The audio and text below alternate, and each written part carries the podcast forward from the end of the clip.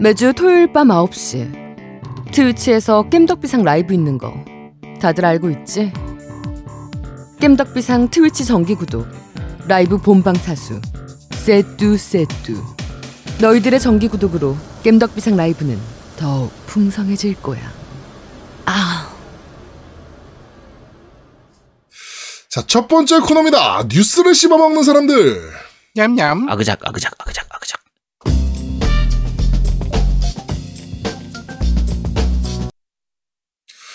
두 번째 주, 두 주간 있었던 어, 게임기의 소식을 전달해드리는 뉴스를 씹어먹는 사람들 코너입니다. 자, 엑스박스가 공식 트윗을 했습니다. 어, 콘솔 싸움을 그만하고 사랑합시다 라고 어, 글을 올렸는데요. 어, 요, 그러니까 이제 우리 싸우지 말고 그냥 콘솔 유저들끼리 그냥 사랑합시다 라는 의미의 글이죠. 어, 요 글이 올라온 룰이 땡에서는 요 글에도 싸움 박질을 하고 아 너무 재밌어가지고 뭐 막 싸우고 있는 것들이 에, 좀 아니 싸우지 말자는 그래까지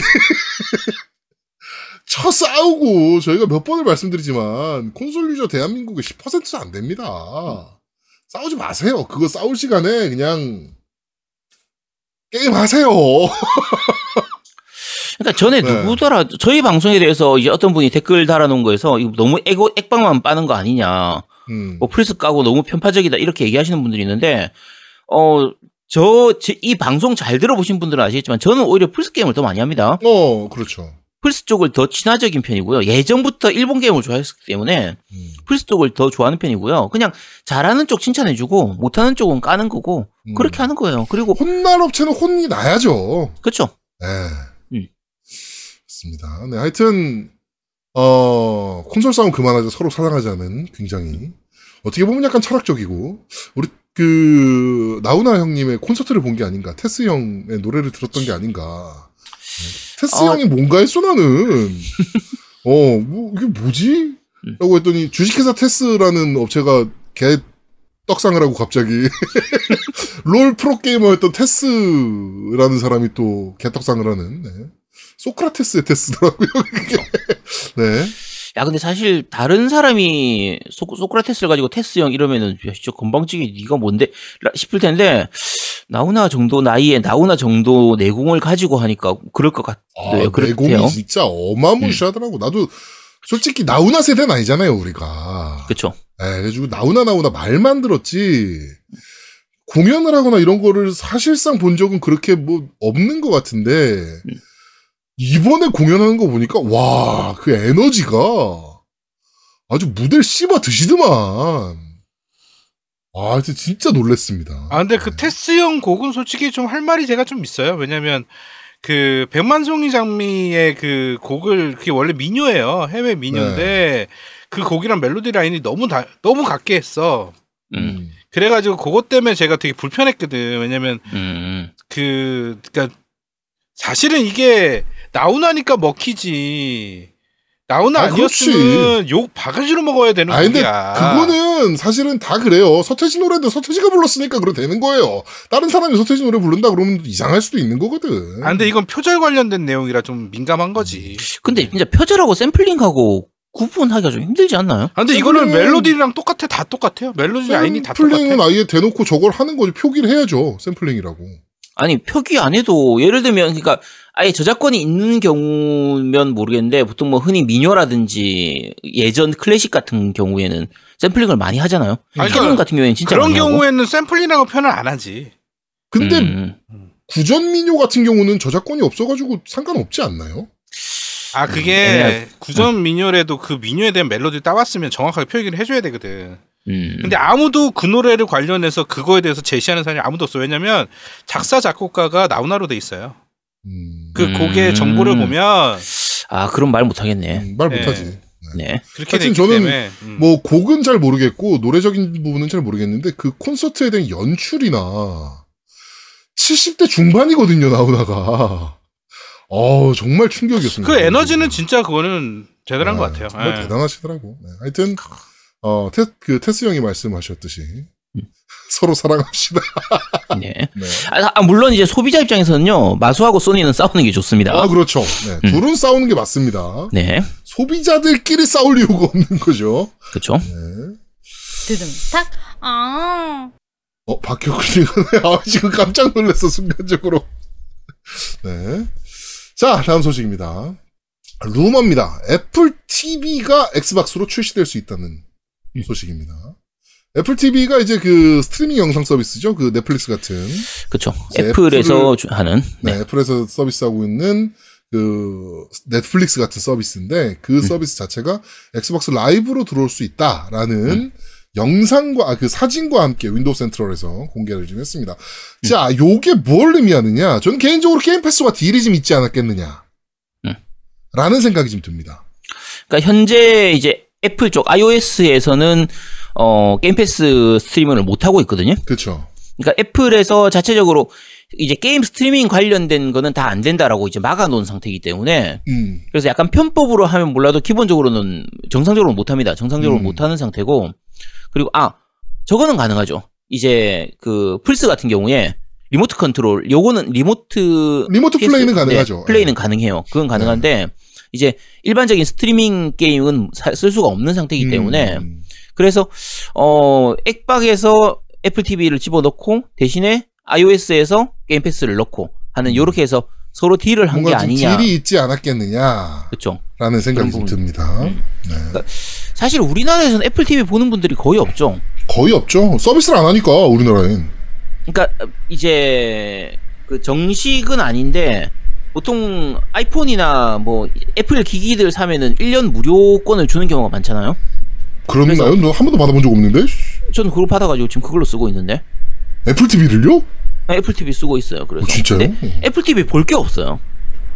음. 애플 TV 자체 프로그램들은 진짜 정말 볼 게 없고 자막 없는 경우도 많고 이래가지고 자막이 없으니까 한국 자막이. 네, 그래서 아예 볼 보기가 거의 힘들고요. 거의 음. 힘들고 근데 음 우리나라에서는 아무래도 뭐 넷플릭스나 차라리 왓챠 이런 것들을 훨씬 더 많이 쓰는 편이죠. 많이 쓰는 음. 편인데 해외 쪽에서는 애플 TV를 그래도 어느 정도는 보니까 음. 뭐 물론 이제 넷플릭스나 이런 거에 비해서는 훨씬 그 점유율이 떨어지긴 하지만 네. 어쨌든 저게 게임 패스가 iOS로 되는 것하고 이제 연동되는 게 아니야 연결되는 내용 이야기가 아니냐 해서 조금 기대를 하고 있죠. 지금 일단은. 음. 네, 그렇습니다. 두둠탁. 아. 자, 다음 소식입니다. 어, 사이버펑크 2077 관련해서 크로, crunch 이슈가 지금 있었는데, 어, CDPR에서, 어, 헤드, 아담 도바, 어, 아담 도, 바도스키가 트윗을 좀 남겼습니다. 지난 6주는 우리 인생의 많은 부분을 쏟아부은 프로젝트의 마지막 스프린트다. 우리는 이것에 대해 깊게 생각했습니다. 팀의 대다수는 이러한 압박을 이해합니다. 특히 우리가 방금 게임을 인증하러 보냈고 매일매일 우리가 자랑스러워하고 싶은 게임을 배송하는데 눈에 띄게 더 가까워졌다는 사실을 비춰볼 때 말입니다. 이것은 제가 내려야 했던 가장 어려운 결정 중의 하나이지만 모든 사람들이 추가 시간마다 충분한 보상을 받습니다. 그리고 최근 몇 년간 마찬가지로 2020년에 우리 회사가 창출하는 연간 이익의 10%는 팀 내에 직접 분배될 것입니다. 라고 하셨, 이 글을 남겼는데, 어, 사실 게임업계에서 크런치 하지 말아라고 얘기하기는 사실은 쉽진 않아요. 음. 예, 쉽진 않은데, 물론 이제 없어져야 될 문화이긴 하죠, 당연히. 근데 그것에 대한 충분한 보상이 이루어진다라면, 그리고 팀원들이 동의를 하는 상황이라면 가능하지 않을까라는 생각도 개인적으로는 좀 하고 있거든요. 근데 여기서 시- 크런치가 정확히 뭔지를 설명해 줘야지. crunch가 이제 오버타임 근무죠. 네. 그러니까 뭐 런칭 직전에 어 뭐 주 원래 5일 근무제인데 주 6일 근무를 한다든지 아니면은 뭐 6시가 퇴근 시간인데 뭐 한 12시까지 일을 한다든지 이제 이런 것들을 이제 crunch라 그러는데 어 지금 여기서 얘기하는 거는 충분한 보상을 하고 있고 그런데다가 연간 이익의 10%를 팀 내 직접 분배할 것이다라고 하는 연간 이익의 10%면 생각보다 되게 크게 분배하는 거예요. 그러니까 엄청나게 분배하는 거지. 어. CDPR 정도 되는 회사에서 저 정도 그러니까 연간 이익에서 10%를 직원들한테 분배하겠다라고 하는 거는 굉장히 큰 겁니다. 그러니까. 음. 어, 이거 좀, 좀, 좀 대단한 것 같아요, 개인적으로는. 그러니까 이 부분은 조금 얘기를 해야 되는 부분이 이제 크런치보드라는 게 결국은 게임 업계의 좀 특성에 달려 있는 부분이에요. 음. 그러니까 다른 뭐 예를 들면 생산직이라든지 이런 쪽 같은 경우에는 뭐 100명이 일을 시키는데 그거를 진짜 뭐 야간 근무 시키고 뭐 추가 근무 시키고 뭐 이제 주말에도 근무하도록 시키고 이렇게 하면 실제로는 150명을 뽑아가지고 150명의 직원을 쓰면 될 일을 100명을 쓰면서 그런 식으로 돌려버리는 이게 그렇죠. 우리나라에서 일반적으로 쓰는 관행이잖아요. 그렇죠.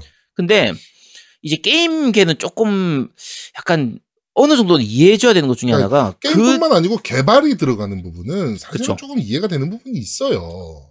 그러니까 그 파트에서 그 사람이 아닌 딴 사람이 해버리면 그러니까 혼자서 하면 예를 들면 이틀이 걸릴 걸 그럼 둘이서 하면 하루로 줄어드냐 둘이서 하면 더 늘어나기도 합니다 오히려 서로 손발이 안 맞아 버리면 이제 그걸 사람을 두 배로 늘린다고 해서 일이 두 배가 되지 않는 경우가 많다 보니까 이제 뭐 개발 끝날 때 그리고 또 마감 이제 시- 그 개발 일자를 나- 맞춰놓잖아요 출시 일자를 맞춰놓고 음. 하면 예를 들면 지금 사이버펑크 같은 경우에 뭐 11월 말에 발매를 한다라고 하면 그러면 그 날짜를 맞추는 건 사실은 경영진들이 중심으로 맞추다 보니까 음, 개발진들 입장에서는 그 날짜를 맞추기가 되게 빠듯해지면 음, 막판에 한두 달 동안 동안은 한두 달이 또 길면 한 3, 4개월까지는 진짜 미친 듯이 야간 근무하고 추가 근무하고 이렇게 하면서 만들어야 되는 수가 생기긴 해요. 그렇죠. 근데 그거는 어느 게임에서나 많이 나타나는 부분들이긴 한데, 어, 아까 제동님 말씀하신 것처럼 충분히 보상을 하고 직원들이 그거를 감수를 하겠다라고 하고, 뭐, 위에서 팀장님이나 부장님이 하니, 시키니까 어쩔 수 없이 하는 그런 게 아니라, 어느 정도 내가 재밌는 게임을 만들고 그거에 대해서 좀 납득을 한 상태에서 충분히 한다고 하면, 이제, 그 어느 정도는 봐줘야 되지 않냐 싶기도 하고요. 음, 물론 이제 음 그리고 특히 CDPR은 아까 말씀드렸잖아요. 디렉터 위에 윗대가리가 그렇게 참 그 힘들어 가면서 정말 노 고소거의 노화를 겪어 가면서 게임을 만들고 있는데 야 밑에서 그거 어떡하라고 음. 하여튼 저는 보상이 없는 crunch는 당연히 문제라고 생각을 하는데 음. 개발자들한테 충분한 보상이 주어지는 뭐 추가 근무 오버페이 할 때 그 뭐 곱하기 몇 뭐 이런 거 있잖아요. 음. 뭐 그런 것들이 충분히 보상이 되지 않는 상태의 크런치는 분명히 문제가 되지만 팀원들이 동의한 상황에서 충분한 보상이 주어지는 크런치는 개발 업계에서는 충분히 있을 수 있는 일 아닌가. 아 근데 나는 이해가 안 되는 게 보상도 하고 협의도 됐으면 그건 크런치가 아닌데 그러니까 그럼 음. crunch라고 표현하면 안 되지 해외 기준으로는 crunch죠 그냥 그냥 오버페이 오버타임 근무를 무조건 crunch라고 하나 보더라고. 아 해외에서. 그냥 어. 아 그러니까 그 그때 독일에서 그 얘기했었잖아요 독일이 법정 주당 근무 시간이 38시간인가 36시간인가 30, 34시간인가 뭐 이렇잖아요. 뭐 어쨌든 어. 그렇게 되어 있어서 그 이상으로 하면 crunch mode인 거예요. 그래서 독일 기준으로 하면 뭐 주 50시간 근무를 하면 crunch mode가 되는 거지. 그런 근데 식인 여기가 거예요. 크런치 하는 거 생각하면요. 음. 얘네가 크런치 만약 어, 저희 뭐 이런 말씀 드리면 되게 이상하긴 한데 CDPR이 크런치라고 생각하는 기준은 어, 우리나라 개발사들은 그냥 일반적인 근무 시간이랑 거의 비슷할지도 모릅니다. 그치. 그럴 수도 있습니다. 그러니까 왜냐면 우리는 저희는 주 50시간 근무를 하잖아. 음. 얘네는 주 50시간이 아니라고. 아 그러니까 우리는 그 개발 막바지 들어가면 되게 골 때려요. 그러니까 저는 사실상 한두 달을 집에 4시 새벽 4시에 갔어요. 그러니까 이런 게 crunch죠. 새벽 4시에 가고 아침 10시까지 출근했어. 그러니까 왜 그랬냐면 새벽 4시에 그 전산 시스템이 다운돼야 돼. 그러니까 하루에 껐 하루 전산 시스템을 1시간 정도로 다운해 놔야 돼. 껐다 음. 켜서 다시 배치를 받아야 돼. 아, 너는 그렇지. 니네 음. 업계는. 어. 근데 4시에 그걸 4시 반에서 4시에 하거든요. 그러니까 네. 더 이상 개발을 못 하는 거야. 그래서 음. 집에 간 거야. 음, 음. 진짜 그 타임 때문에. 그거 아니었으면 진짜로 죽었을 것 같은데 음. 그거를 두 달 정도 했어요, 제가. 음. 근데 보상은 없어요. 그냥 내가 그냥 자의로 하는 거야. 어쩔 수 없이. 음. 왜냐면 음. 디데이가 있으니까. 디데이가 우리 개발 쪽에서는 흔히 디데이를 뭐라 그러냐면 death day라고 그래요. 음. 죽는 날. 음. 그때까지 난 죽어야 된다. 네. 네. 그러니까 일단 아까 말씀드린 것처럼 지금 그러니까 CDPR 같은 경우에는 지금 회사의 연수익의 10%를 직원들한테 분배한다라고 얘기를 하는데 국내 같은 경우에는 예를 들면 게임 하나가 뜨더라도 정작 그 게임을 만들었던 개발진들, 개발팀 직원들한테는 제대로 된 수익이 안 들어오는 경우도 굉장히 많아요. 아유, 거의 대다수예요, 솔직히. 그냥 말 그대로 윗선들, 임원급 이상들, 그리고 주주들만 수익을 얻지, 정작 이제 우리나라의 큰 회사들 뭐 3N이라든지 이런 회사들도 마찬가지고 그런 회사들 같은 경우에도 정작 직원들은 거의 보상을 못 받는 경우가 많은데 어쨌든 보상을 준다고 하면은 그나마 다행인 거고요. 음. 근데 그렇다고 하더라도 지금 아까 저- 저희가 지금 계속 크런치 모드가 게, 이게 게임 만들다고 어쩔 수 없다라고는 하는데 어 근본적으로 는 없어지긴 해야 됩니다. 그러니까 원래는 없어져야 되는 게 맞죠, 당연히. 음. 예. 그러니까 딱 자기네들이 계약된 그 근무 시간만 딱 근무하는 게 원래는 맞아요. 당연한 겁니다, 그게. 예.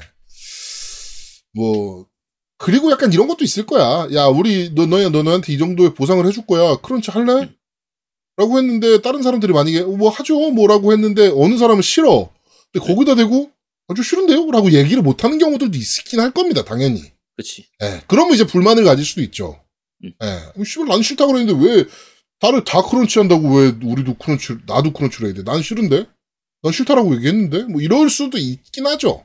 그렇지. 그러니까 집단 뭐, 생활이니까 어쩔 수 어, 없지. 여러 가지의 상황을 좀 지켜봐야 되는 건데, CDPR이 그, 이제 수익을 보장하겠다라고 하는 부분이 저는 굉장히 좀 마음에 들었다는 얘기죠. 예. 원래는 크런치가 없어야 되는 게 당연히 맞습니다. 그게 기본적으로 게임을 개발하는 데 있어서 그렇게 외부적인 이슈는 그렇게 없을 거라고 봐요. 저는 왜냐면 음. 개인적으로는 모바일 개발을 하다 보면 뭐가 있었냐면 저는 진짜 그때 새벽 4시까지 일한 게 뭐 때문에 그랬냐면 아이폰 때문에 그랬어요. 아이폰이 4대 3으로 원래 계속 그 폰을 만들다가 바뀌었죠. 어떤 어떤 시점에 갑자기 16대 9가 나와버린 거야. 그러니까 음. 4대 3 비율로 만들었던 게 밑에가 이만큼 떠버린 거예요. 음. 이걸 채워야 되겠대. 개발 한 달 남았는데. 음. 그래서 다 바꿨어요. 이걸 채우는 걸로. 음. 그러다 보니까 전면 개발을 다시 해야 되잖아. 음. 근데 게임에는 이런 이슈는 그닥 없지 않을까? 나는 아니, 게임에서도 있었겠지. 게임에서도 마찬가지로 아이폰 같은 경우에 그 화면 맞추기 이런 게 있었겠죠. 그래서 그런가? 그러니까 그래 만들다 보면 뭐 생각지도 못한 이슈들이 많이 터지니까. 그렇죠. 그러니까 그런 것 때문에 좀 크런치 이슈가 있으면 나는 그거는 좀 인정을 해요. 어쩔 수 없는 거니까. 하여튼 어. 크런치는 당연히 없는 게 맞습니다. 없는 게 당연한 건데 부득이하게 있어야 된다면 그렇지. 음. 충분한 보상이 이루어져야 한다. 예, 이게 뭐 개인적으로 맞지 않나? 뭐 이렇게 생각이 좀 됩니다. 아까 말씀드린 것처럼 우리나라는 우리나라에 비하면 저 정도면 양반이다라고 해서 저기서 허용되는 건 아닙니다. 네. 저기서는 저쪽 나름대로의 그 분위기라든지 환경 같은 게 있고 그럼 우리나라는 또 우리나라는 우리나라의 또 환경이 많이 다르니까. 그렇죠 그런 게 있기 때문에 어쨌든 없어져야 되긴 하지만 뭐 여러 가지 좀 약간 양날의 검 같은 게 있어요. 음. 네. 두둠탁 자, 다음 소식입니다.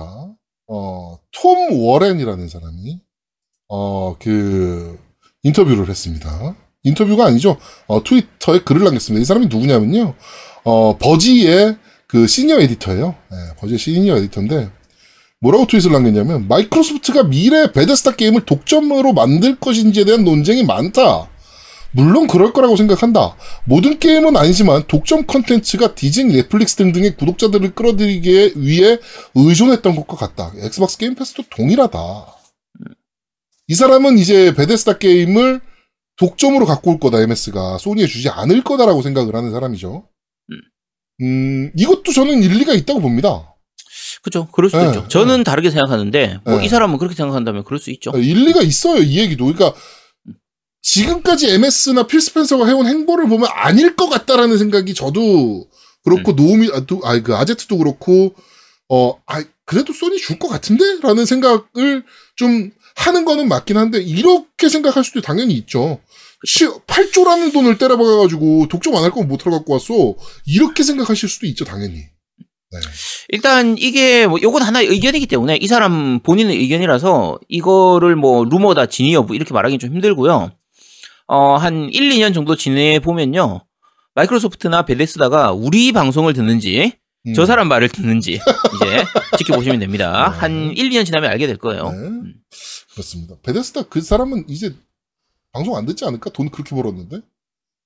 아, 그럴 그렇겠네. 어. 야, 그럼 마소는 듣겠지. 그럼 마소는 그래도 우리 거 이제 모니터링은 해야 될 거 아니야. 아, 그래서 100억 얘기를 하는 거야. 내가 자꾸 자꾸. 어? 아, 그렇구나. 그 사람들한테 100억은 야씨 그냥 줄 수 있지 않을까? 지금 아 오해할까 봐 그런데 인당 100원 아닙니다. 인당 100억이라고 100억이라고 착각하셔가지고 좀 부담스러우시면 아닙니다. 저희 그냥 야, 한번 저분들이 야, 저분들이 인당 100원 부담 100억 부담스러운 분이 아니야. 백지수표 던져 주시는 분이신데. 네. 야, 우리 얼마 적지? 잠깐만. 아, 고백 좀 해야겠네. 아이씨, 얼마 적지? 자, 갑자기 자 상황을 한번 생각해 봅시다. 음. MS가 왔어. 야, 내가 니네 팟캐스트 좀 들어봤는데 방송 좀 봤는데 어 괜찮아. 그러니까 니네 우리 독점으로 방송을 하자. 엑스박스에 우리가 니네 섹션 만들어줄게. 얼마면 되겠냐? 라고 하면 너는 얼마 적을 겁니까, 아제트는? 아씨. 일단 일단 100 이렇게 근데? 주 5일을 방송했으면 좋겠어. 이게 조건이야. 야, 주 5일 하지. 내가 일단 100 적고 싶어. 100. 100? 100원? 아니지. 일단 100 적고 상당 눈치를 봐야지. 아.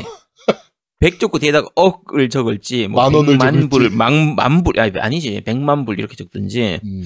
야, 100만 원 너무 작잖아. 그러니까 좀 보고. 저 눈치 살짝 봐가면서 이렇게. 음. 네. 옆에 뒤에 단위를 일부러 안 적는 거야. 그래서 일단 100 이렇게 딱 적는 거지. 아. 큰거 10장 이런 식으로. 뭐. 네. 하여튼 뭐 꿈이라도 그렇게 한번 꿔봤으면 좋겠네요. 네. 나는 백지수표 주면 난 무조건 1조 적을 거야. 이러면 계약이 깨지는 거야. 네, 이러면 계약이 깨지는 거예요. 네. 아, 씨발, 그때 좀만 적게 적을 걸, 뭐, 이렇게 생각하는 거지, 나중에 다 날아간 다음에. 네. 하여튼, 뭐, 생각만으로도 행복하네요. 네. 자, 하여튼, 어, 그, 베데스타 게임은 어떻게 될지는 아직은 모릅니다. 네, 네. 나와 봐야 알죠. 네, 나와 봐야 아는 겁니다. 네. 그러니까 그냥 뭐 우리는 즐거운 마음으로 그냥 기다리고 있으면 됩니다. 네. 두둠탁. 자, 다음 소식입니다. PS5 하위 호환에 관련한 상세 정보가 공개가 됐습니다. 어, 몇 가지 좀 요약을 좀 해드리자면 4,000개 이상의 PS4 대부분의 게임이 플스5에서 호환이 가능하고 플스4의 일부 게임은 game boost 혜택을 좀 받을 수 있다. 어, 플스4 게임을 더 높거나 부드러운 프레임으로 진행이 가능하다. 일부 게임입니다. 그리고 일부 기능은 플스5에서 사용 못할 수도 있다. 아, 그리고 어, 플스4 게임을 위한 애드온을 구매하기 전까지, 어, 뭐, 플스4 게임이 진짜 5에서 뭐 경험이 만족스러운지를 미리 좀 확인해라.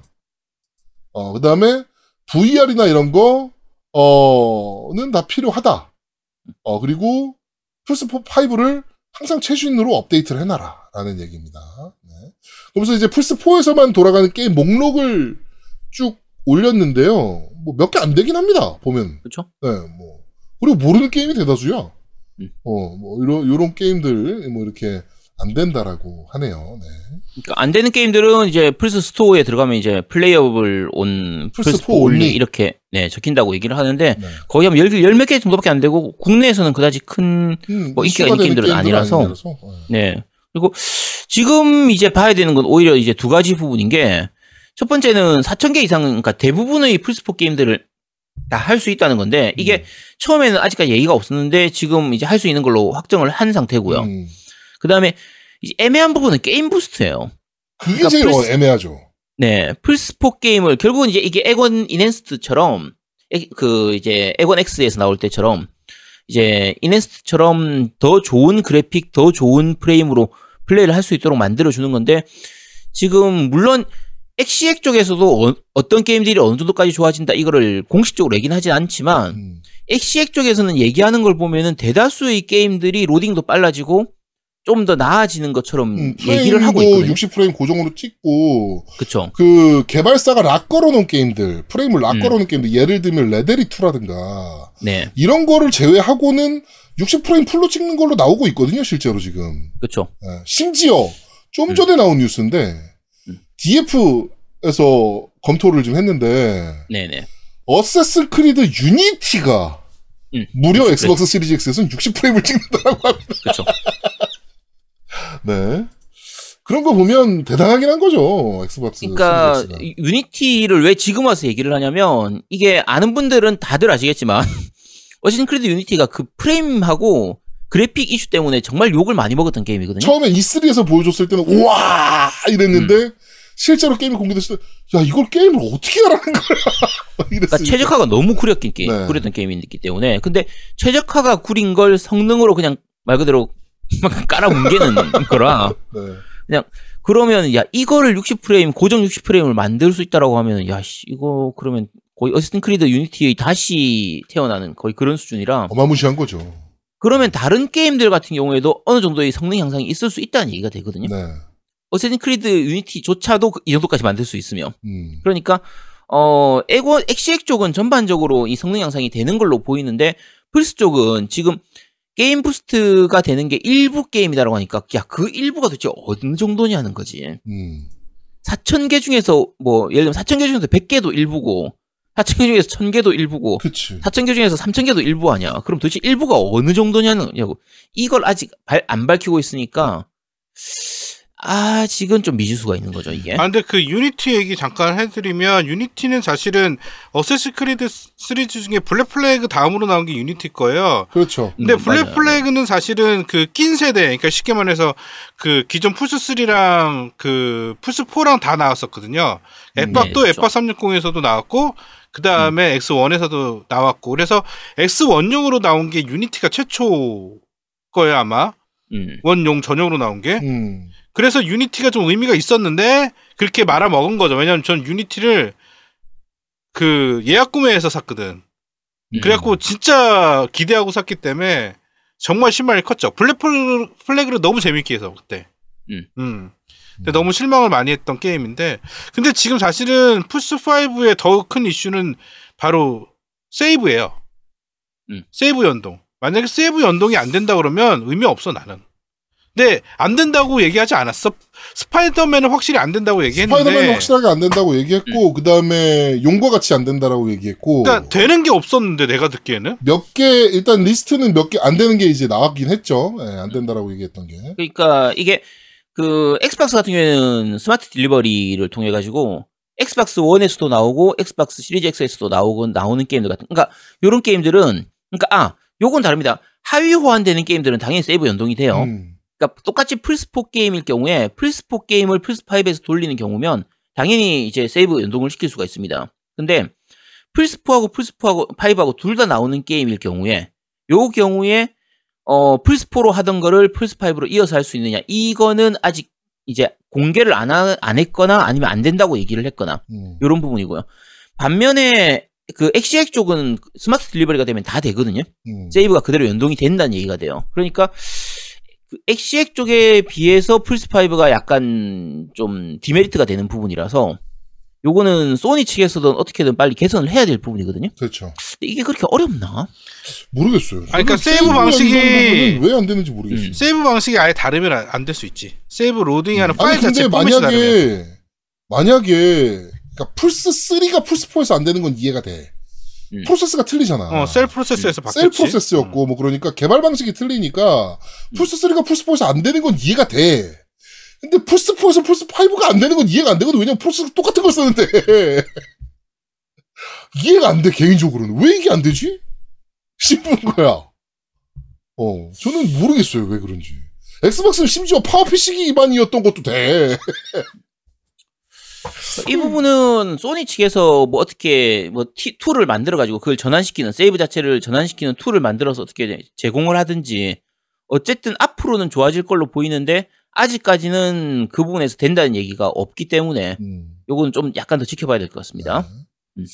그렇습니다. 그러니까 그 세이브 자체에 대한 그 세이브 포맷이랑 이런 것들을 기본적인 거는 플랫포머가 정하는 건 맞는데 그 포맷에서 쓸 수 있는 부분은 게임사가 정했으면 이런 문제 없었을 것 같아 나는. 음. 게임사에서 지원하면 되는 거잖아 그냥. 음. 그렇죠. 어, 게임에 관련된 거니까. 음. 음. 하여튼 뭐- 그렇습니다. 좀 지켜보도록 하죠. 발매는 진짜 이제 한 달밖에 남지 않았습니다. 네. 드듬 탁 아 네, 아 이건 들을 때마다 적응이 잘 안 되네요 개인적으로. 네. 자 다음 소식입니다. Xbox Series X는 Xbox 1보다 소음과 발열이 적다 라는 어, 소식이 올라왔습니다. 자, 스탠리온 83이라는 사람인데요. 어, 뭐, Twitch 파트너고, 뭐, 이렇게 되게 그 유명한 인플루언서인가 봐요. 네, 근데 그 사람이 Xbox 1 구형 함께 이제 테스트를 좀 했는데 어 그것보다도 월등히 조용하고 따뜻하지 않다. 발열이 적다라고 얘기를 했습니다. 뭐 대단하긴 한 거죠. 야, 근데 이게 엑원 저 뭐지? 엑원 X하고 비교하면 또, 또 어떻게 되는 거지? 엑원 X랑 비교한 것도 많이 나오긴 하더라고. 개발 엑원 X가 더 조용하지 않나? 엑원 X가 더 조용하긴. 한데 Xbox Series X 아 Xbox X 1도 존나 조용하거든 솔직히. 그치. 조용하긴 한데 음. 에곤 X가 더 조용해서 음, 에곤 X하고 엑시하고 비교하면 어떨지가 약간 좀 궁금하긴 하거든요. 네. 그래서 음, 그것들도 몇 개 나오긴 했는데 거의 동급이거나 더 조용하다는 얘기가 있긴 하더라고. 음. 그 어마무시한 옛날에. 나는 그 에건 최초 국내 발매했을 때 에건 시끄럽다고 환불하는 사람들 있었잖아. 그게 가끔 팬에서 어. 그러니까 불량인 것들이 있었어 팬이 그래가지고 틱틱대는 것들이 있었어. 음. 나도 나도 내 것도 양품이어서 몰랐는데 저번에 누가 유튜브로 올려서 보니까 돌다가 틱 틱 틱 이런 소리가 나 뭐가 걸리는 소리가 계속 음. 어 그- 그런 건 거슬리니까 음. 근데 엑스박스 1은 정말 조용하긴 했거든 개인적으로는 아 근데 나는 그 틱틱 소리도 그렇 그것도 그랬는데 플스는 사실은 진짜 비행기 이충 이착륙 소리 났잖아. 플스는 그러니까 플스는 불량이라서 시끄러운 게 아니라 원래 시- 정상적인 구조가 게 그래, 진짜 구조가. 정말 시끄러워요. 와. 그렇습니다 네 두둠 안탁 합니까? 하고 있어요. 예. 죄송합니다. 네. 자, 어, 다음 소식입니다. 필 스펜서가 사내 회의에서 iOS용 게임 패스는 브라우저 기반으로 제공하겠다. 라고 시사를 했다라고 합니다. 루머입니다. 어, 비즈니스 인사이더는 내부 소식통을 통해 마이크로소프트 수장, 어, 필 스펜서가 전체 회의에서 iOS의 direct 브라우저 솔루션으로 게임 패스를 2021년 내에 출시를 목표하고 있다라고 발표했다라고 합니다. 그러면서 우린 결국 iOS로 갈 겁니다라고 말하며 내년 중에 윈도우용 게임 패스 스트리밍과 함께 출시될 수 있다라고 얘기를 했다라고 하네요. 야 이게 애플 TV 나온다고 하면서 이렇게 얘기가 나오니까 뭔가 잘 되고 있는 느낌이 있어. 그냥. 근데 이거는 애플이랑 협업 없이도 가능한 거라 사실은 아 그래도 어, 편들어준 웹앱이냐, 거잖아. 웹? 어떻게, 어떻게 보면. 웹앱이잖아 웹앱. 그러니까 약간 꼼수지 어떻게 보면. 어. 어. 아 그러니까 편들어주는 거잖아. 어쨌든. 네. 어? 뭐 편들어 준다라기 뭐 그렇게 볼 수도 있지. 어, 편들어 준다라고 볼 수도 있겠네. 음. 그러니까 스트리밍 방식의 서비스들 같은 경우에는 이런 식으로 웹을 이용해서 쓰는 경우는 많이 있거든요. 기본적으로 넷플릭스나 이런 것도 유튜브 같은 경우에도 웹으로도 쓸 수가 있으니까. 음. 근데 문제가 안정성이라든지 사양을 높이는 부분이라든지 속도라든지 이런 부분들을 감안하면 당연히 전용 앱을 쓰는 게 훨씬 좋습니다. 웹앱은 느리 로딩 그러니까 클릭할 때마다 로딩을 해야 되는 부분 때문에 음, 느려서 사실은 잘 안 쓰는 방식이긴 한데 이제는 음. 모르겠네요. 엑스박스가 어떤 식으로 풀지 모르겠지만 정말 기, 기술자들 갈아 넣는 걸 수도 있어. 야, 나 구상은 일단 했으니까 개발은 니네가 알아서 해봐. 뭐 약간 이런 개념일 수도 있기는 한데. 그래서 오, 네. 대단하긴 한 것 같습니다. 아니, 아마존에서 실제로 좀 아이디어를 얻었, 얻었다 그러더라고. 음. 아, 아마존 루나가 iOS에서 웹앱으로 서비스를 할 수 있는데, 음. 어, 지금, 그거를 좀 보고, 어, 씨발, 저런 방법이 있었네? 이러면서 이제, 어, 필 스펜서가. 네.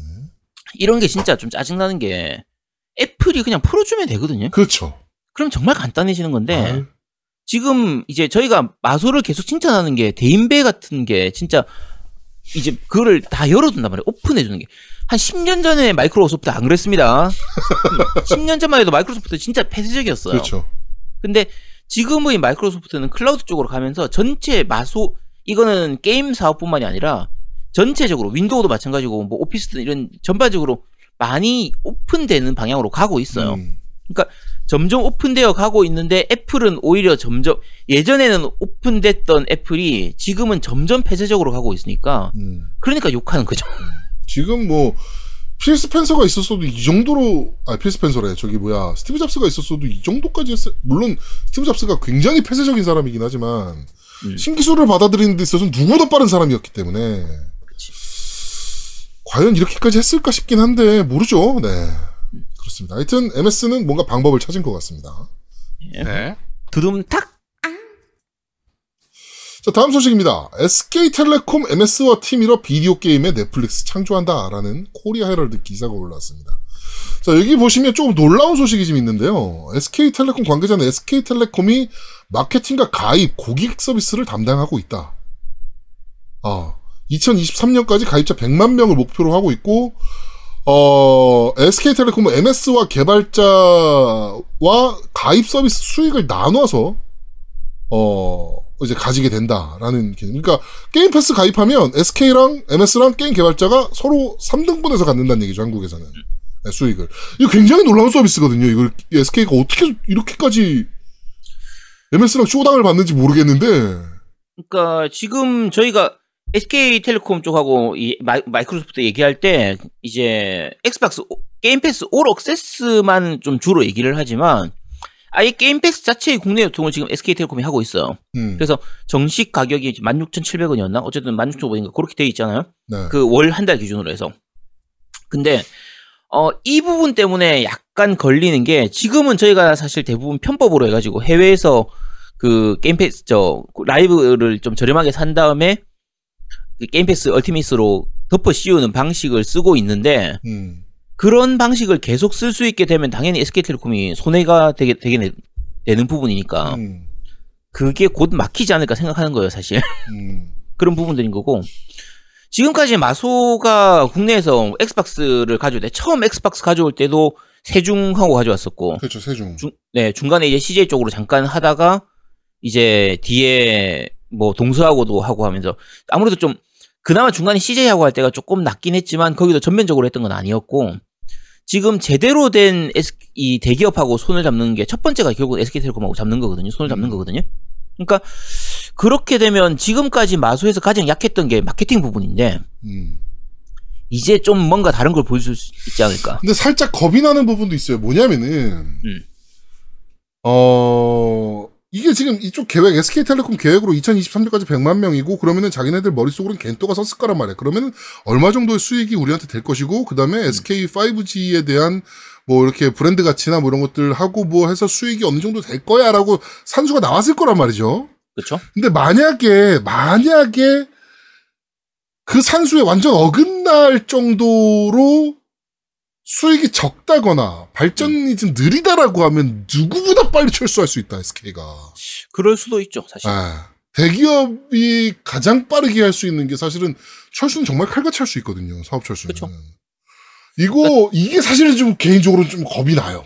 음. 그러니까 작은 회사들 같은 경우에는 이런 거 사업 한번 추진했다가 시- 뭐 실패해가지고 막 하면 회사를 접어야 되는 수가 생기는데 음. SK텔레콤 입장에서는 뭐 그냥 하던 거 그냥 사업 구석에 있는 사업 사업하나. 날려버리면 끝나는 거라. 그렇죠. 그렇게 되는 거라서 그런데 지금 SK텔레콤 같은 경우에는 사실 게임 패스를 통해서 돈을 번다, 뭐 액원을 통해, 그러니까 엑시액을 통해서 돈을 번다라는 그런 부분들보다 이걸 통해서 5G를 활성화시키는 게 그러니까 결국 장기적인 목적이거든요. SK텔레콤에 대한 브랜드 가치 상승이거든요. 그렇죠. 그 네. 부분이 목적인 거기 때문에 어 100만 대로 백- 그 백- 가입자 100만 명을 목표로 한다라고 해서 100만 명뭐그못 하더라도 한 50만 명이나 뭐 20만 명 이렇게만 하더라도 그 사람들이 5G를 충분히 쓰고 그걸 활성화시키는 부분들에 좀 도움이 된다라고 하면 SK텔레콤 정도면 가져가긴 가져갈 거예요. 음, 그대로 가져가긴, 그러니까 가져가긴 가져갈 거라고 저도 예상을 하긴 하는데 음. SKT가 충분히 활용할 겁니다. 충분히 마케팅으로도 활용할 거고 음. 어, 야 5G 네트워크에서 이 정도로 게임 돌아가는 거 봤어? SK에서만 가능해? 뭐 약간 이런 식으로 이제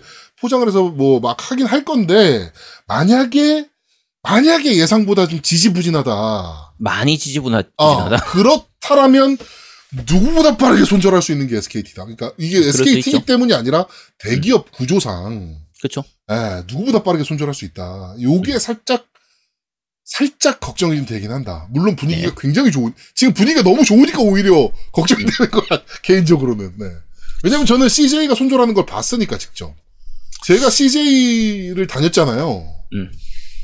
거기서 사업을 몇 년 했지, 그때 엑스박스를? 그때 3년인가 4년인가 하다가 사고 터지니까 점, 그 접자라고 이제 얘기 나오고 접는 데까지 걸린 시간 6개월이 안 돼요. 정말 빠르게 손절했거든요. 그런 거 생각하면 SKT는 더 빠르게 손절할 수 있단 말이야. 그러니까 좀 정말 잘 돼야 된다. 그쵸. 이번에 뭐 이렇게 좀 생각이 됩니다. 네. 네. 네. 드듬 탁. 아. 자, 다음 소식입니다. 게임 스팟이 정리해고 상황에 놓이게 되었다라는 좀 안 좋은 소식입니다. 어, 게임 스팟의 모기업인 CNET 미디어 그룹에서 여러 명이 해고가 되었고, 뭐, 뭐 이렇게 하면서 게임 스팟, CNET, 메타크리틱, 자이언트 봄 등 포함해서, 어, 이렇게 정리해고가 될 수 있다라고, 어, 편집자가 트위터에 올렸습니다. 국내에서는 뭐 IT 쪽이나 이런 쪽에서는 뭐 시넷은 많이 아실 테고요. 게임 네. 쪽 좋아하시는 분들이면 게임 스팟하고 메타크리틱은 뭐 많이 들어보셨겠죠. 네, 네. 잘 아실 텐데 요게 뭐 특별히 문제가 있어서 뭐 정리해고를 하고 뭐 이제 회사가 망해간다 이런 건 아니고요. 음, 게임 내에서 이제 요 시넷 전체 미디어 그룹이 다른 쪽으로 인수가 되면서 네. 그러면서 좀 이제 가지치기를 하기 위해서 이제 정리를 하는 요런 내용으로 보이거든요. 네네네. 그런 걸 보이는데 어 보통 이렇게 인수되고 나면 또 안 좋아지는 경우가 많아가지고 그러니까. 네. 하여튼 뭐, 어, 어찌됐건, 그래도 전통의 게임 스팟 아닙니까? 게임 스팟과 그쵸. IGN. 전통의 양대 강자인데, 음, 좀 잘 좀 버텨줬으면 좋겠네요, 개인적으로는. 두둠탁 자, 다음은 게임 스팟에 올라온 사설입니다. 네, 게임 스팟 애들 잘린다 그랬는데, 씨발 사설을 또 바로 소개하네. 자, HDMI 2.1은 무엇이며 차세대기에서 중요할까? 라는 사설, 굉장히 괜찮은 사설인 것 같아서, 어, 좀 여러분들께 소개해 드리려고 갖고 왔습니다. 자, 2. HDMI 2.1은 무엇이며 차세대기에서 중요할까? PS5와 엑스박스 시리즈 XS는 모두 HDMI 2.1을 지원한다. 어, 그러면 2.1을 위해서 TV 업그레이드를 해야 할 이유가 있을까? 라는 글입니다. 그러면서 HDMI 2.1이 뭐냐, 뭐, VRR 기술과 저지연 기술을 지원하고, 뭐, VRR은 부드럽고 끊기지 않는 화면을 제공하고, 뭐, ALM, 뭐, 이렇게 막 기- 테크닉적인 얘기가 막 나오는데, 이제, 어, 과연 그러면 차세대기를 쓸 때 HDMI 2.1이 필요하냐? 라는 부분에 대해서는 이쪽, 이쪽에서도 지금 얘기를 하고 있습니다. 어, TV에 HDMI 포트만 있다면 모든 TV에서 다 잘 작동할 거다. 엑스박스 원 X와 프로처럼 4K 60프레임 HDR로 작동을 잘 할 거고, 120, 120Hz를 지원하는 게임은 굉장히 극소수일 거고, 거의 대다수의 게임은 4K 60Hz를 목표로 하고 있기 때문에, 지금 단계에서는 HDMI 2.0 TV로 충분하다. 어, 뭐 그러면서, 어, 그러면서 한 얘기가, 씨발, 약간, 아, 씨발, 120Hz가 필요한가 싶을 정도의 게임 리스트를 보여줬어.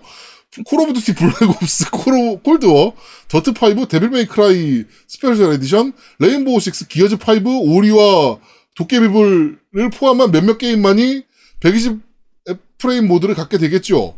지원하는 게임은 늘겠지만, 어, 대부분의 차세대 주요 게임은 120Hz TV가 없어도 충분히 혜택을 볼 수 있습니다. 라고 하는데, 여기 게임이 너무 좋잖아! 야, 야 저것들 하려면 필요하다는 거 아니야 결국 아씨 장난치나 아씨. 뭐 근데 저희가 뭐 누차 얘기 드리지만 굳이 비싸게 120Hz TV를 TV나 또는 음. 아직까지 나오지도 않은 2.1 HDMI 2.1 모니터를 비싼 돈 주고 사시는 것보다 그냥 괜찮은 60Hz 모니터를 TV를 구입하시는 것도 가격 싼 가격에 나쁘시지 않은 선택이 될 수 있다. 예, 차세대 기를 위해서라면 만약에 그 다음 세대 기계라면 또 얘기가 달라지겠지만 아 근데 그게 지금 솔직히 제 개인적으로 말씀드리면 4K 120Hz를 즐기려고 하는 게 아니라 음. 어 FHD 그러니까 그 QHD나 이쯤에 된 120Hz를 지고 싶은 거야. 솔직히 말하면 뭐냐면 맞아요 120Hz가 맥시멈이기 때문에 그 그러니까 만약에 4K 60Hz면 나머지도 다 최대가 60Hz인 거예요. 음. 음. 네. 걔가 뭐, 어, 4K 60Hz니까 FHD에서는 120Hz 나오겠지가 아니야. 음. 그러니까 맥시멈 헤르츠이기 때문에 어 4K 60Hz를 그러니까 60Hz가 난 중요한 게 아니라 아 4K 120Hz가 중요한 게 아니라 FHD나 QHD에서의 120Hz가 난 더 중요하다고 봐요. 음. 음, 맞아요 야, 그래서 나는 사고 싶은 거지. 음. 그러면 사실은 HDMI 2.1이 필요 없긴 하거든. 음. 음. 음, 2.0까지 지원할 필요는 없는데 물론 이제 120Hz를 겪어보면 또 다르다라고 얘기- 많은 분들이 얘기를 하세요. 그게 사실은 저것만 봐도 그래요. 그러니까 넷플릭스에서 영화를 보면 60Hz로 돌아가는 영화들 보면 이상하잖아. 약간 느낌이 부드럽지, 좋지. 뭐 엄청 부드럽, 약간, 씨발, 미, 미든가? 뭐 약간 이런 생각이 들 정도로 굉장히 부드럽게 플레이가 되잖아요. 내가 그렇죠. 일반적으로 블루레이로 영화를 보거나 아니면 극장에서 영화를 본 것과는 또 다른 느낌이란 말이에요, 확실히. 음. 그 부드러움이. 그게 약간 저는 이질감이 느껴져서 영화는 좀 별로긴 하거든요, 개인적으로. 아, 그런가? 나는 오히려 좋은데. 어, 나는 좀 별로더라고. 되게 이질감 느껴지더라고. 네. 그러니까 현재 나와 있는 일반적인 OLED면 거의 다 120Hz는 지원이 되고요. 네네네. 지금 제가 구입했던 것 같은 경우에도 사실 4K 120Hz는 지원이 안 되는 것 같아요. 그러니까 4K 60Hz 또는 FHD로 120Hz. 음. 이렇게 되 는 걸로 보이는데 네. 어차피 차세대기에서도 4K 120Hz가 되는 게임들은 별로 없을 테고요. 그렇죠. 그렇지 나도 그렇게 봐. 음. 네, 그리고 다른 그 컨텐츠 같은 경우에도 당분간은 4K 120Hz짜리 컨텐츠 자체가 별로 없을 거기 때문에 음. 그래서 현재 TV를 산다라고 하면 굳이 꼭 2.1 되는 걸 찾고 4K 120Hz가 지원되는 걸 사- 찾고 그럴 필요는 없어요. 음. 그럴 필요는 없고 어 만약에 한 2, 3년 정도 지나가지고 그런 컨텐츠들이 좀 늘고 나면 음. 그때는 그런 TV들이 좀 저렴하게 나올 거거든요. 음. 그래서 지금 구입하신다고 하면요 어느 정도 그 약간 가성비 좋은 OLED 정도만 사시면 음. 뭐 충분하실 겁니다. 괜찮아요. 음, 음, 음. 괜찮을 겁니다. 네. 그러니까 굳이 막 지금 막몇 몇, 몇 백만 원 하는 TV를 음. 차, 뭐, 아니, 뭐, 사시면 좋긴 한데, 야, 나는 차세대기 돌리려고 살 거야 라고 하시는 건 약간, 뭐 좀, 아, 그렇지 않으셔도 되지 않을까? 물론, 뭐 여유가 돼서 사시는 분들이야, 뭐, 상관없으시다, 없고, 없겠지만, 괜히 무리해서까지 그렇게 사실 필요는 전혀 없다. 네. 이렇게. 저도, 저거는 돌비 비전은 좀 놀랍긴 하더라고요. 음, 그러니까 제가 이번에 그 이제 설치한 TV가 돌비 비전을 지원하거든요. 네. 어, 콘텐츠 저기 저기 거 그 넷플릭스 거 돌비 비전 영상 보면 다르긴 합니다. 다. 그쵸 깔끔하죠. 확 다르긴 하더라고. 그건 좀 충격이긴 해서. 그게 돌비 색감 비전은. 관련된 거잖아요. HDR 네, 네, 관련된 거. 그러니까 HDR의 그 플러스 버전이 돌비 비전. 그러니까 HDR이 있고 음. HDR 플러스 아 10이 있고 HDR 플러스 아 10 플러스가 있고 그 다음에 돌비 비전이 있고 그러니까 이게 그 사용하는 그 업체가 다 달라요. 음. 그, 그러니까 뭐 그 그 돌비 비전으로 제공하는 컨텐 컨텐츠를 제공하는 업체들이 몇 개 있고 뭐 영화사들 같은 경우 이제 서로 서로 이제 좀 다른 부분들이 지금 있어서 보통 HDR 요새 나오는 TV들은 HDR 10 플러스랑 돌비 비전을 많이들 지원을 하긴 하거든요. 양 두 개를. 그쵸. 근데 오 돌비 비전으로 보면 좀 다르긴 합니다. 확실히 예, 그건 좀 신기하더라고요. 예. 와 이러면서 봤어 나도. 예. 돌비 비전은 확실히 좀 괜찮은 것 같긴 해요. 네. 차라리 그런 거를 중점적으로 보세요. 그러니까 HDR이나 돌비 비전이 지원하느냐, 어 certified 된 거냐 이거를 좀 중점적으로 보시지 120Hz가 중점적으로 보실 거는 아닌 것 같다. 근데 이게 4K 60Hz도 되게 좋은 거예요. 왜냐면 포르자 같은 경우 요번에 포르자 보니까 설정에 그 60Hz로 할래 아니면 고해상도로 볼래 이 두 개의 옵션이 있어요. 음, 음, 근데 그 60Hz라면 해상도가 낮아져. 음. 좀 해상도가 좀 깨지는 게 보이는데. 넘어가겠지 뭐. 어. 근데 60Hz 하니까 너무 부드러워. 그러니까 차세대기로 돌리면 얼마나 좋겠냐고. 그렇게 그러니까. 60프레임인데. 와. 그러니까 뭐 굳이 그렇게 부담 갖지 않으시게 그냥 괜찮은 모델 그냥 저렴하게 구입하시는 것도 나쁘지 않다. 뭐 이렇게 그렇죠. 보시면 될 것 같습니다. 네. 네. 두둠탁. 자 이번 주 뉴스를 씹어먹는 사람들은 여기까지 진행하도록 하겠습니다. 네.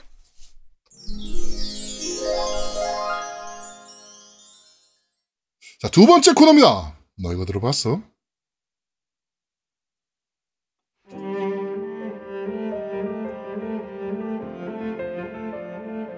자 지금 나오는 곡은 오니가 오는 나라 오리지널 사운드 트랙의 어, 오니가 뭐 오니작 오니 오니나키라는 곡입니다. 네. 오니나키가 그냥 게임 제목이죠. 네네네. 제가 오니가 오는 나라를 줄여가지고 이제 오니나키라고 하는 건데, 네. 어, 게임 자체가 약간 동화적인, 그러니까 그냥 그림만 보면 동화적인 느낌인데, 굉장히 암울한 내용입니다. 약간 슬프기도 그렇더라고요. 하고. 그러니까 되게 되게 부드러 그러니까 부드러 약간 바- 동화 같은 그래픽을 좀 자랑을 해서 음. 아 되게 발랄한 게임이겠다 싶었는데 오 소재가 너무 확 오는 거야 갑자기. 그쵸. 예. 그러니까 전체적인 게임은 딱 전형적인 B급 게임이고요. 네. 뭐 그래픽이든지 연출이든지 음악이든지 전반적으로 다 약간 B급 게임이고 그리고 아까 말씀드린 것처럼 좀 전반적으로 슬프고 좀 서정적인 이런 내용들이 음. 많다 보니까 노래도 그런 느낌이에요. 지금 들으시는 노래도 약간 좀 가, 좀 아, 뭔가 슬픔이 좀 담겨 있는 좀 음. 그런 느낌이 있잖아요. 처음에 그래서 처음에 나온 현악기가 첼로인가요? 몰라요. 아 그런 그런 느낌이지 현악기 느낌이. 예, 예, 예. 첼로나 근데 뭐 그- 이쪽 계통이지. 그 첼로 쪽의 음색이 약간 좀 슬픈 음색이 좀 있잖아. 음, 묵직한 예, 이런 이- 그게 딱 앞에 깔리는데 아 뭔가 확 느낌이 오더라고. 근데 이거는 바이올린이 더 가까운데 비올라 바이올- 계통이나. 그런가? 지금 나도 그 지금 듣다 보니까 바이올린인가 이 생각을 잠깐. 이, 이, 첼로는 부분은, 이 부분은 바이올린인 거어 같고요. 첼로는 굉장히 저음이 강해요. 그러니까요. 예. 웅장한데. 음, 이거는 아무튼 되게. 가슴 시리게 만드는 듯한 느낌이라. 실제 게임에서는 요 슬픈 부분을 충분히 살리지 못한 부분이 있긴 해요. 연출이나 이런 것들이 아 이거 좀 더 슬프게 풀 수 있는데 약간 약 풀지 못한 그런 부분 아쉬운 부분들은 있지만 음. 어 제가 지- 예전에 요거 한 두세 달 정도 전에 이 게임을 하기 전에 체험판만 하고는 좀 비난을 많이 했었는데 욕을 좀 많이 했었는데 네. 체험판하고 전혀 다릅니다. 음. 막상 게임을 해보면은 꽤 할만합니다. 액션 부분은 꽤 할만하고 다만 B급 게임이라는 건 염두에 두고 음. 플레이를 하시면 되고요. 노래는 그냥 쏘쏘 한 정도입니다. 네. 자, 끝까지 듣고 오시죠.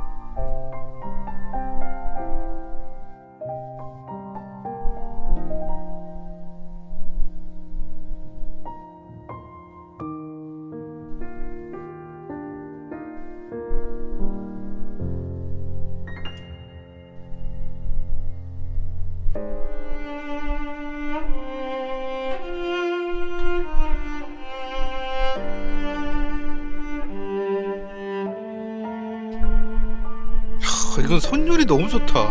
음. 굉장히 서정적이잖아. 음. 어, 개인적으로는 이 음악이 너무 좋았어. 나는. 좀 슬프죠. 음. 아, 네. 음, 선율이 정말 좋아요. 이 선율 좋은 음악을 듣고 나서 그 자, 바로 나온- 이어서 나오는 음악은 사이버펑크 2077 공식 트레일러 한국어 더빙판입니다. 예, 가자. 뭐 별거 있나? 아, 이건 뭐 끝까지 보고 얘기를 하죠. 마, 다른 도시랑은 비교할 수 없지. 여긴 전설이 태어나는 곳이라. 큰 물에서 놀아보자고. 덱스의 맥 덕분에 여기까지 왔네. 아직 저놈들이랑 같은 급은 아니지만. 같은 급이야.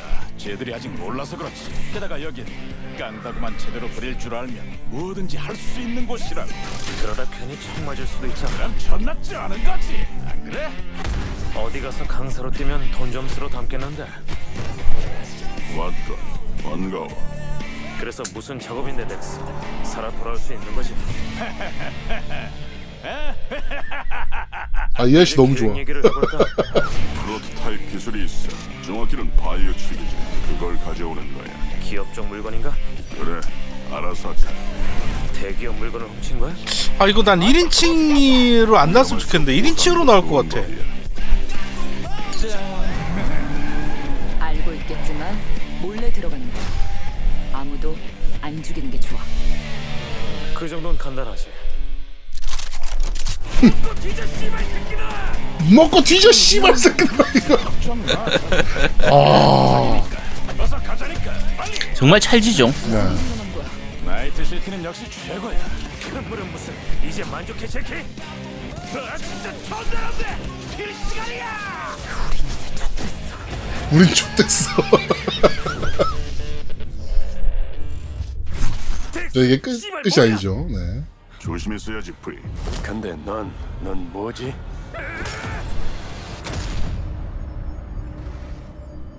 씨발.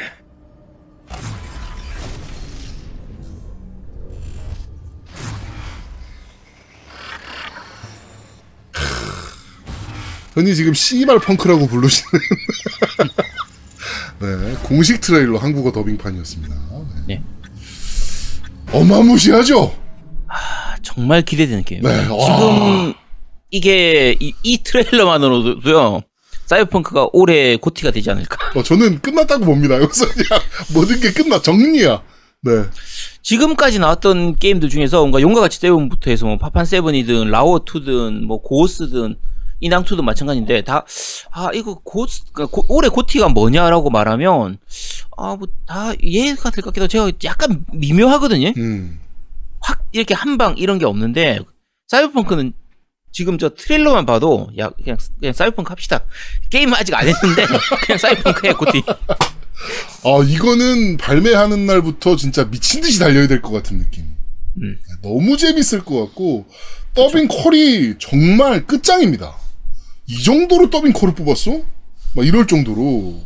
어, 사실은 이게 우리가 behind story가 되는데, 저희가 원래 그, 이번에 사이버펑크 이제 설정 자료집이 나, 출- 그 제우미디어에서 출시를 했었죠. 네. 출간을 했었는데, 원래는 제우미디어 쪽에서 이제 저희가 그 이벤트 하거나 이런 걸로 해가지고 좀 이렇게 협찬을 좀 받을 예정이었었어요. 네. 근데, 그럼 받으면 제가 혹시 슈킹 칠 방법이 없을까 이렇게 좀 했는데, 저한테는 안 준다고 하길래, 음. 그래서 노우미님하고 저하고 둘은 샀죠. 네. 그걸 딱 그냥 우리 돈으로, 내 돈 내산으로 그냥 샀습니다. 네. 어, 설, 자, 노미님 설정 자료집 보니까 어때요? 어우 너무 좋아. 그러니까 그냥 소설책 보는 것처럼 봐. 그러니까 나는 그냥 설, 잡지 보는 거지, 어, 잡지. 어. 설정 자료 집에서 옛날에 그런 설정 자료집이 많잖아요. 근데 그건 진짜 눈 눈으로만 보는 거잖아. 음. 얘는 글도 있어. 이게 너무 좋아요. 이 설정 자료집이 진짜 말 그대로 재밌게 읽으면서 자연스럽게 그냥 사이버펑크 이 세계관에 녹아 들어가도록 만들어져 있거든요. 음. 지금까지 봤던 설정 자료 중에서 이만큼 quality가 좋은 게 없어요. 아, 정말 월요일 날- quality 좋습니다. 월요일 날 제우미디어 전화해서 한 권만 달라 그래, 그때 됐고. 야, 야, 야 내 건 안 된다면서. 와, 씨. 자, 어쨌든 그래서 어, 제우미디어 연락해야겠네. 하나만 주세요. 라고. 그 설정 자료집만 봐도 사이버펑크 고팀이다, 진짜.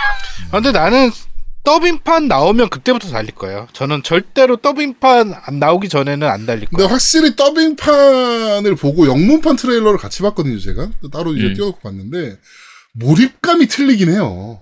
그쵸. 확실히 한국 캐릭터, 아, 그러니까 한국어를 한다는 자체가, 한국말을 한다는 자체가 진짜 어마무시한 몰입감을 제공하더라고요. 네, 진짜 대단한 것 같습니다.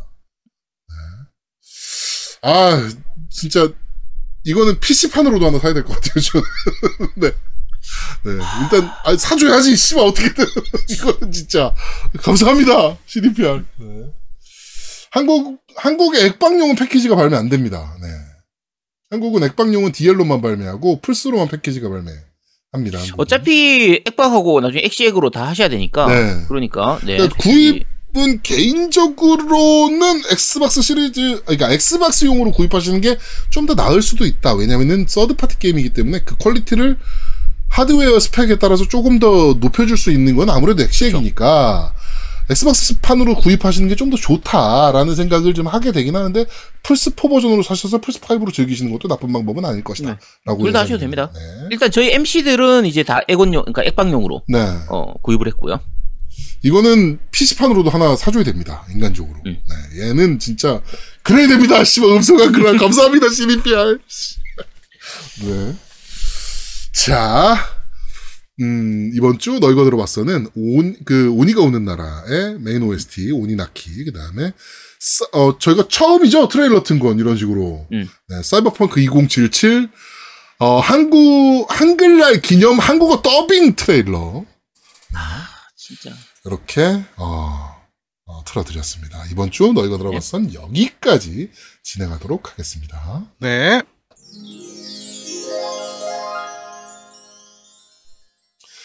자, 저희는 잠시 쉬고 3부에서 만지장님과 함께 돌아오겠습니다. 뿅! 뾰로롱. 뿅뿅.